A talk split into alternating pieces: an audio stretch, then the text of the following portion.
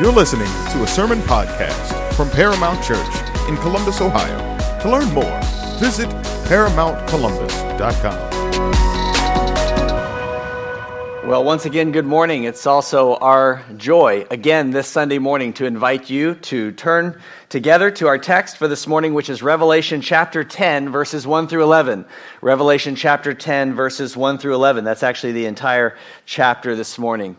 This is a great day in our church as we have this opportunity to be together and to open God's Word as we do every Sunday. And then, of course, to celebrate with Amy at a potluck right after this and to hear a great report and look forward to things to come. And for us to be able to take this time in the Word of God this morning to preach Christ. Even though we do it in a really imperfect way, it is our desire, it is our joy to preach Christ every which way we can, from every which text we possibly can, because He is our hope. And I think it's true for you as it is for me. I really feel in these days the need for hope. I feel the need for hope because of all of the wild things going on in our world. The news continues to come over and over again like waves of a storm, it seems, of bad news. And on top of that, we've been preaching through the book of Revelation, a challenging text about things in the future and intensified spiritual storms in the future coming upon the world, and we need hope. That's why I'm thankful for this part of the book of Revelation, because we have another interlude. You may remember a few weeks ago, right at the beginning of chapter 7, there was an interlude that provided for us a kind of relief from the intensity of the unfolding plan of God that reminded us of who was in control. We have another one of those interludes this morning, which is an incredible passage of Scripture in the book of Revelation. In chapter 10, we have an interlude that gives us relief from these pressing troubles coming on the world, but also what I believe is an appearance of the person of our great hope, Jesus Christ. And so this morning we want to consider in Him, in this text, what is our complete hope in Christ. I want to share with you from this text three truths that should give us hope. They should give us hope as we read about the things coming upon the world in the future, and they should give us hope because of the things we see going on in the world today. Here is the first truth. It is that Jesus Himself brings with Him everywhere that He goes global authority. Jesus brings global authority. We see that in this text because we see someone show up in the text that we've not seen yet. Look at verse 1. John says, I saw another strong angel coming down from heaven. Now, while there is certainly some debate upon who this angel is, I believe that this very likely is the actual person of Jesus Christ. And if not the person of Jesus Christ, it's an angel that is symbolizing all of His glory and all of His authority. And it might as well be him. So like I said before, I'm looking to preach Christ every which way I can, in every which text I can. And so I tend to do that this morning and pray that it would give us ultimate and complete hope today. John says, I saw another strong angel coming down from heaven. This is the most detailed and most majestic description of any angel in Scripture. Notice the things that John records about this angel. First, that this angel comes down from heaven. The angel does not merely come down to earth, but specifically is said to come down from heaven. He goes on and says that the angel is clothed with a cloud. In other words, surrounded, enveloped, consumed in a cloud. Did you know that 9 out of the 20 references in the New Testament to clouds, 9 of the 20 are about judgment? This is a picture of Jesus' judgment, His glory at this time in redemptive history. He goes on and says that He had a rainbow on His head. Here, of course, a reminder of God's covenant faithfulness seen with Noah in the flood, of God providing the rainbow as a reminder of His covenant faithfulness. He goes on and says that this angel's face was like the sun. That's a way of talking about the radiance of the angel having come from the presence of God. He says that his feet are like pillars of fire, reminding us of stability and holiness. This seems to me like no ordinary angel. This mighty angel has come down from heaven, clothed with a cloud, a rainbow on his head, a face like the sun, feet like pillars of fire. And he comes down holding a little scroll, which was open. As we'll see in a few minutes, I think that this scroll contains an abbreviated version of the Christian message, of the message of Revelation. And we'll see why it's so small a little bit later. But what I want us to not miss is the key point of this text. For today and forevermore, it is the reminder that Jesus has divine authority, divine control, even in the midst of tribulation, even in the midst of end times troubles around the world. The Lord Jesus Christ has divine authority over all things, both then and now. As we continue on in just the first few verses of this chapter, notice the way he continues to describe him. After saying that he has a little scroll in his hand, which is open, he says that he placed his right foot on the sea and his left foot on the land. Can you just imagine for a moment this picture of this angel? How big of an angel does it have to be for him to put his right foot on the sea and his left foot on the land? This is a display of ultimate sovereignty, of ultimate presence. This is someone who has a foot everywhere and is reigning. That's the beauty of this interlude. What do we need more than this at this point in the text? We've heard all of these troubling issues coming out in the world and flying off the pages of the scroll and all of these terrifying experiences and problems and judgments. What do we need the reminder of? We need the reminder that we need every single day is that the Lord Jesus Christ is in control.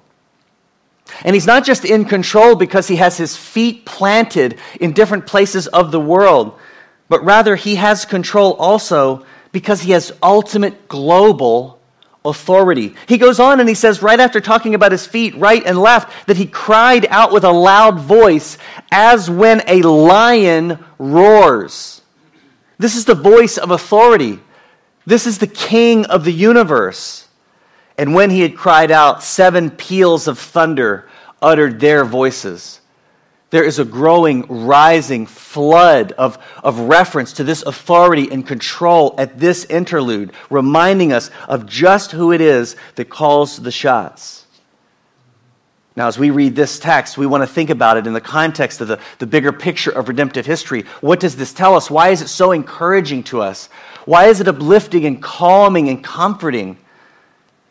Well, I think it is for us as Christians calm and comforting and encouraging because we know that we have been given a Great Commission. We just spent Friday night celebrating the Great Commission, drawing more attention to missions by considering missionaries from many different places, how we can pray for them, the kind of work that they're doing, the difficulty, also praying along all of that God would work in the hearts of our own people and others to raise us up and send us out. Why? Why do we send missionaries? Why do we plant churches? Why do we share the gospel? It is not because we're afraid that if we don't, his plans won't come to fruition. We send missionaries and we plant churches and we share the gospel because we know that his mission will succeed. And how do you know that? You know that because his right foot is in the sea and his left foot is in the land, and he cries out around the entire world with the voice of a lion, and all of the thunders gather around him as he is clothed with a cloud coming down from heaven, the covenant faithfulness crowned on his head, his face beaming with divine presence, and his feet like pillars of fire, stable and righteous and holy. And in his hand, an open scroll, a message that he has come to deliver. This is central to Jesus' seek and save mission. And it is not merely authority to say it, to say what was going to happen, but to control it. This gives our evangelism, it gives all of our missions, all of our church planting, its fire. It gives it its confidence. It gives it its aggression, its power, its ambition into the world, because we know who is in control. We know that the one who came to seek and save his beloved will do it. This issue of control, I think, comes down to us in a similar way in just the everyday experience, just the ordinary experience of what it means to lose something that you treasure. We all have had that experience. We've all lost something that we treasure. It could be a family heirloom, a locket that you carry around your neck that was handed down from your great-grandmother. It could be something very valuable like a wedding ring. Imagine losing that. Have you lost something like that before? I once had a wedding ring very similar to this one, which I found outside in the yard yesterday of the church building. And a number of years ago, at the other house that we lived in, it was on my finger, and I was overseeding my lawn and then putting out hay, and I was making it rain with the hay like this. And about 20 minutes later, I looked down, and it was gone. I had swept my wedding ring off into the yard in the midst of an enormous, what seemed like enormous field of hay. I didn't even bother looking for it. I had no way of looking for it. But even then, that doesn't quite do it. I mean, imagine this. Imagine that if you were this kind of person, I'm not, and you wanted to go skydiving, and you jumped out of the plane, and on the way down, and in all of the turbulence of the wind, that locket from your great-grandmother flew off your neck, or your wedding ring slipped off your finger and fell and floated down to the earth somewhere. You have no hope of finding it. You will never find it. But here is the beauty of this text. In a book that is all about the lost being found, spoken to a people who are all told, that's us, that you are lost and in need of being found. Jesus never knows that experience. He never knows what it's like to lose something or to lose someone and not be able to find it. He has no idea what that is like. Other than, of course, by his divine wisdom, he has no experience of that. And this is what infuses all of our evangelism, all of our missions, all of our church planting with its fire. Is that even though we may lose something precious to us and never be able to find it, it's not actually lost. It's just that I don't know where it is. But he knows where it is because his right foot is in the sea and his left foot is on the land. Listen to what Isaiah 46 says to us. We're going to actually follow a bit of that text throughout the rest of the time together this morning, point by point. This is first, as we want to gain in the midst of this text and others a truth that we should rehearse in the interlude of Revelation chapter 10.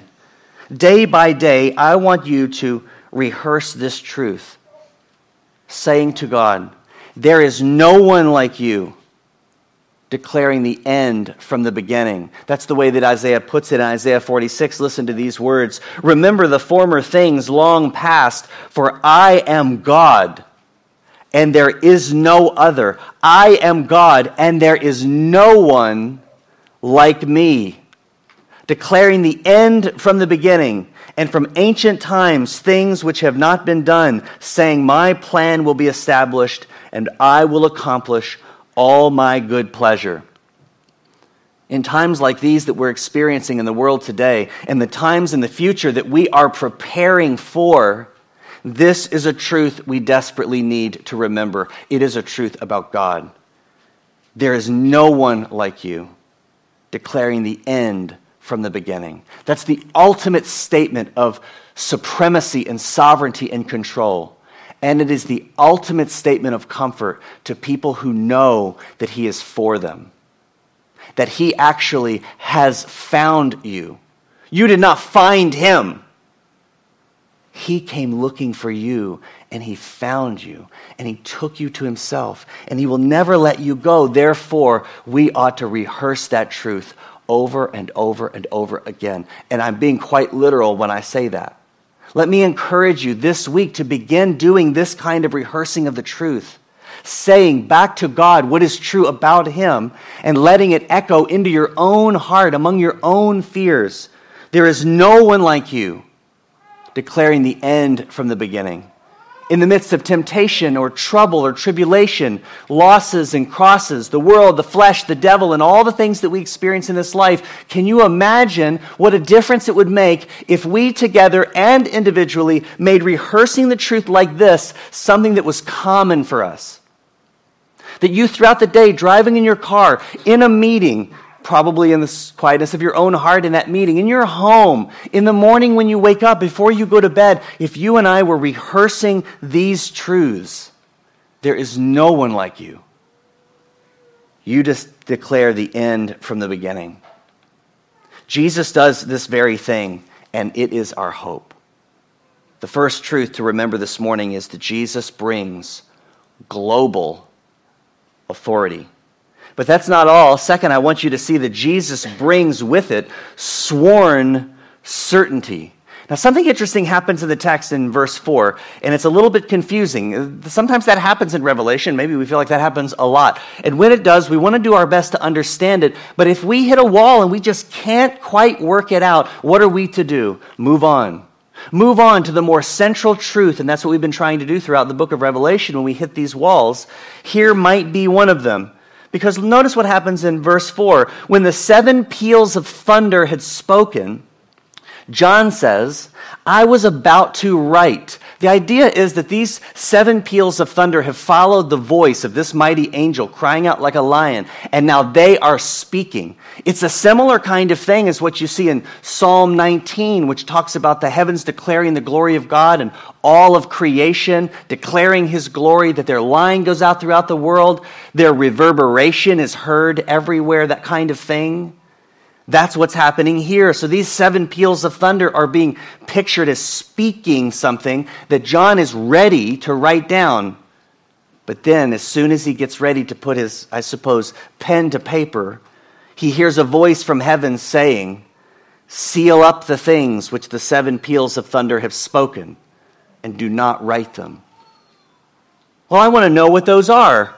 I want to know what those things are that those seven peals of thunder were speaking. What would they be? I want to know. Or do I? Maybe I don't want to know. As some theologians have pointed out, it could be that what's happening here is that God is exercising in this interlude a great expression of grace and mercy to the world, because what were those seven peals of thunder going to say anyway? What were they going to declare?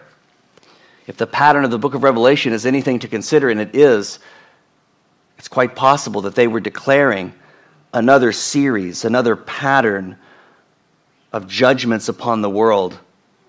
And he has said, seal those up and don't speak those out, because there is a time now of ongoing grace. This is what we have experienced in our lives from the very beginning, even prior to coming to Christ. That God has infused in our lives this ongoing presence, this reverberation of grace and mercy. Perhaps that's what we're seeing here. But not knowing exactly what that is, we want to move on to the more central point. What is it that will feed our souls today? Verse 5, it's more about the angel. This angel gets more attention in verse 5 when John says, then the angel whom I saw standing on the sea and standing on the land, raised a right hand to heaven and swore by him who lives forever and ever. This angel now, having come in this incredible description like no other, has in this moment, when those peals of thunder are sealed and not written or spoken further, he raises a right hand. This is the picture then and now of what we recognize as the taking of an oath. He is swearing by him who lives forever and ever.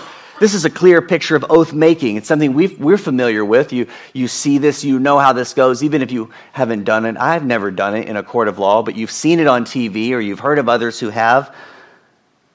That there's the raising of the right hand. It's a kind of recognition by raising this hand of dependence and honesty. I'm going to tell the truth. In particular, for those who are Christians, you often think paired with that left hand on the Bible. It's a way of saying, surely I will not tell something untrue when I am swearing upon the Bible. I am saying that my testimony is as true as the Word of God as far as I can tell.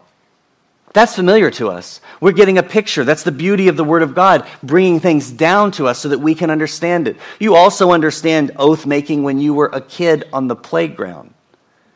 You said crazy things like, I swear on my grandmother's grave. There's nothing higher than that. It's because it's calling into reality all of the honor that your grandmother deserves. And you are swearing that what you're about to say is the truth. Well, what is this angel swearing? This angel has raised a right hand and swore by him who lives forever and ever. This is not your grandmother's grave. This is God himself, the God of the universe, who created heaven and the things in it, and the earth and the things in it, and the sea and the things in it. And this is what he swears. That there will no longer be a delay. But in the days of the voice of the seventh angel, when he is about to sound, then the mystery of God is finished, as he announced to his servants, the prophets. What is he swearing? He's swearing that there no longer will be, after this interlude, any more delay, but with certainty, sworn certainty, that the ancient plans that God had revealed to his prophets, those that we read about in Isaiah and other places, will be complete, and they will be complete for certain. This is another one of those truths that we need to be rehearsing to ourselves. It's the truth of God's certainty. We feel this almost every day. It is the feeling in a fallen world of uncertainty. We feel uncertain about what's going to happen next. Part of that is because we're creatures. We feel that. It bothers us. It gets under our skin. We are not in control. We are in very much at the mercy of the world and other people. That is by God's design. We are creatures by design. But also there's this other part of it where because we're fallen people, we wrestle with uncertainty in a fallen way. Our uncertainty doesn't always lead us to place our certainty in Christ. It causes us to place our certainty in ourselves, or we try to work out the details in our own mind, or maybe even control things as the way that we see they should happen. But here is the reminder that for those who are in Christ, you have not only his global authority at work around and in you, but you also have his sworn certainty. He has sworn by all that is holy and all that matters, by God himself, that his plans will be complete. We wrestle with this in the book of Revelation. It puts us off. It puts us at unease. We are afraid of what's going to happen. We're not quite sure if we're ready. We ask over and over again, when? But instead, we do not need to be at unease. We can be certain if we trust and stay close to Christ. Notice again what Isaiah says in Isaiah 46. He says, remember the former things long past, for I am God and there is no other. I am God and there is no one like me, declaring the end from the beginning and the ancient times, things which have not been done. Here it is, saying, my plan will be established and I will accomplish all of my good pleasure. That's the second truth that we should be rehearsing. We should be rehearsing not only that there is no one like you, and you declare the end from the beginning because you have global authority, but there is no one like you. Your plan will be established. No one can stop it. No one can thwart it. No one can slow it down. In fact, every single appointment on his calendar is unmoved. He knows exactly when all of his plans will be accomplished. That ought to be an enormous relief to us. He knows what he's doing, and I just need to stay with him.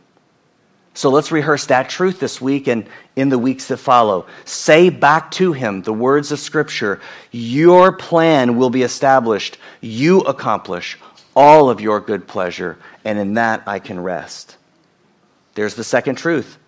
Jesus brings with him, everywhere he goes, sworn certainty.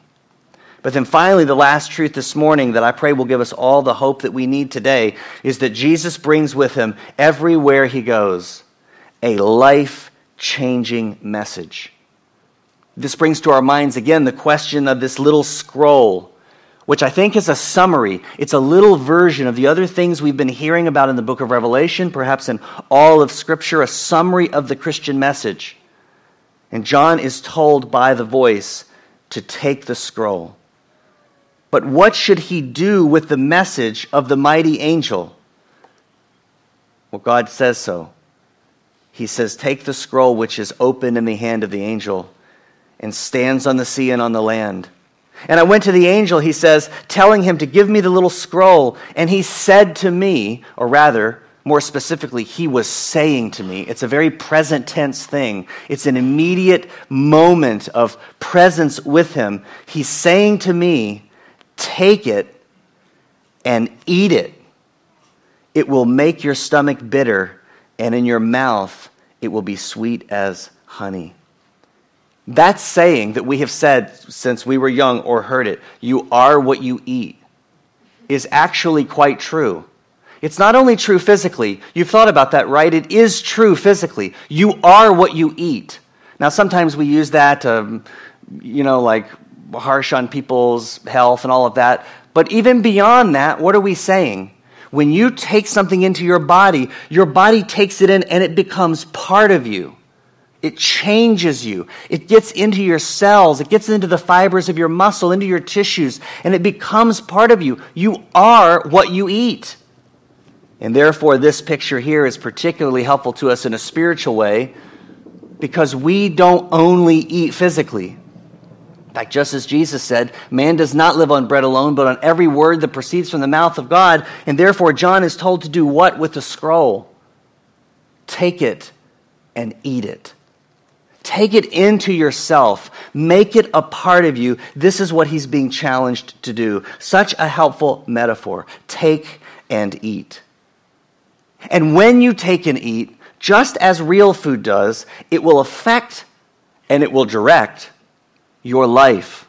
We see that right here in this text. What does he say? Take it and eat it. It will make your stomach bitter, but in your mouth it will be sweet as honey. Maybe something that comes to mind for us in that bittersweet picture is probably something like dark chocolate. It kind of has that, doesn't it? There aren't a lot of things in life that we can draw on and say, okay, it's sort of like that. It's bitter, but it's simultaneously sweet. That's why I think that this is likely a summation of the Christian message, because that's what the Christian message is it not?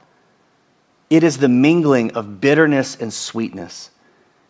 It begins with the bitterness of our own sin and how we are far from God and separated from him because of our sin, because of what we have willingly chosen to do, violating his commands, ignoring his glory, or stealing from it. But yet the Christian message doesn't end there, does it? It follows that law with the gospel. And it says to us, he is full of grace and mercy for sinners like you and me. And therefore, when we take his word into us, it absolutely makes our stomach bitter. We hear that hard truth of who we really are apart from Christ, that there is nothing good in us. There's no reason that we would esteem ourselves or have confidence in ourselves or pat ourselves on the back. But yet at the same time, what does that message of Christ do? It is sweet in our mouths because it is alleviating our ultimate problem. It is changing our lives with its message. This is the beauty of the gospel. And this is the reminder of what we're to do with it. What should we do with the word of God? We should take it and we should eat it.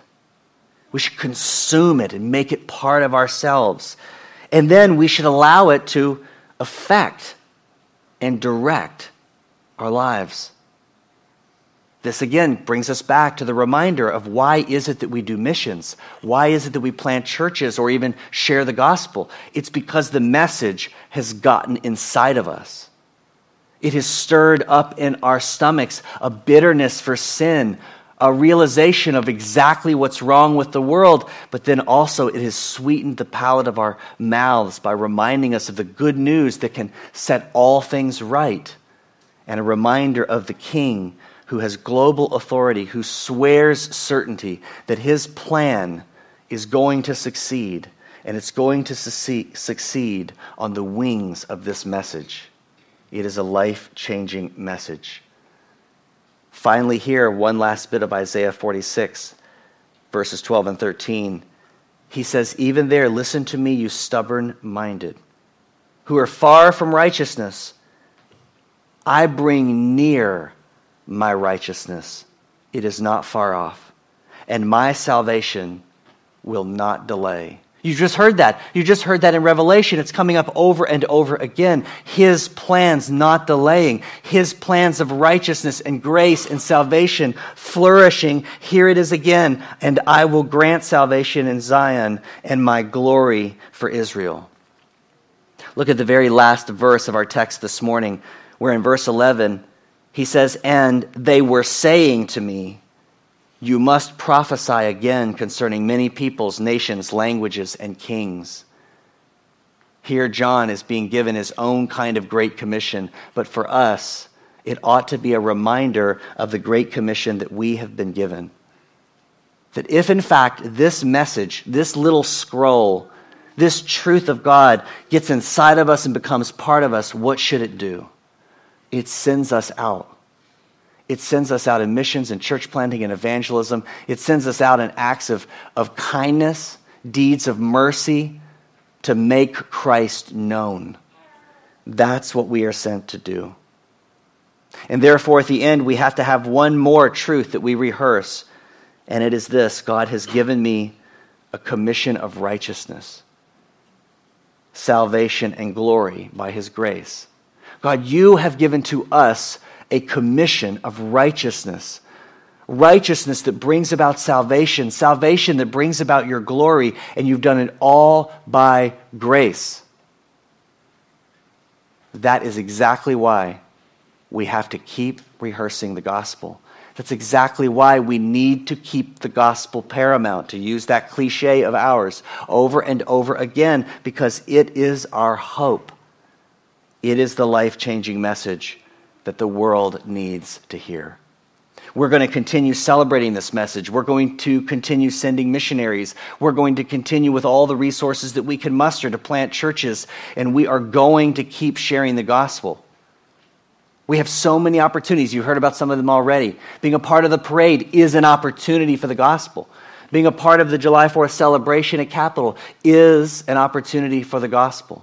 Different ways that we can serve and minister in our communities or neighborhoods or workplaces or schools, those are opportunities for the gospel. What do we need? We just need this little scroll to become a little more of a part of us every day. We need to keep being nourished on the truth of the gospel so that it will affect us and it will direct us, just as we've seen here with John. That's the kind of interlude that we need. We need this reminder that Jesus is ultimately in control and he is our complete hope. We want to end this time in the Word of God as we prepare our hearts to sing together the truths that he's given to us by saying yet again that if you're here today or you're hearing us through a live stream or some other means, we want you to come to Christ. We want you to hear the gospel and believe, and we want to be faithful to you. We will sit with you. We will talk about Jesus. We will open God's word to you. And then we need to continue doing that together, don't we? That's the whole purpose of community group. If you're not involved in community group life, get involved. This is where the taking and the eating happens. If you're not regularly a part of worship, you will suffer because this is where taking and eating happens. So let's reassert our commitment on the reminder that Jesus is our complete hope. And let us give ourselves to him again this morning, even as we prepare our hearts to sing again. Let me invite you to stand now where you are as you're able, as we pray and then sing to this King who has ultimate authority for us. Our Father, we do give you thanks today for Jesus.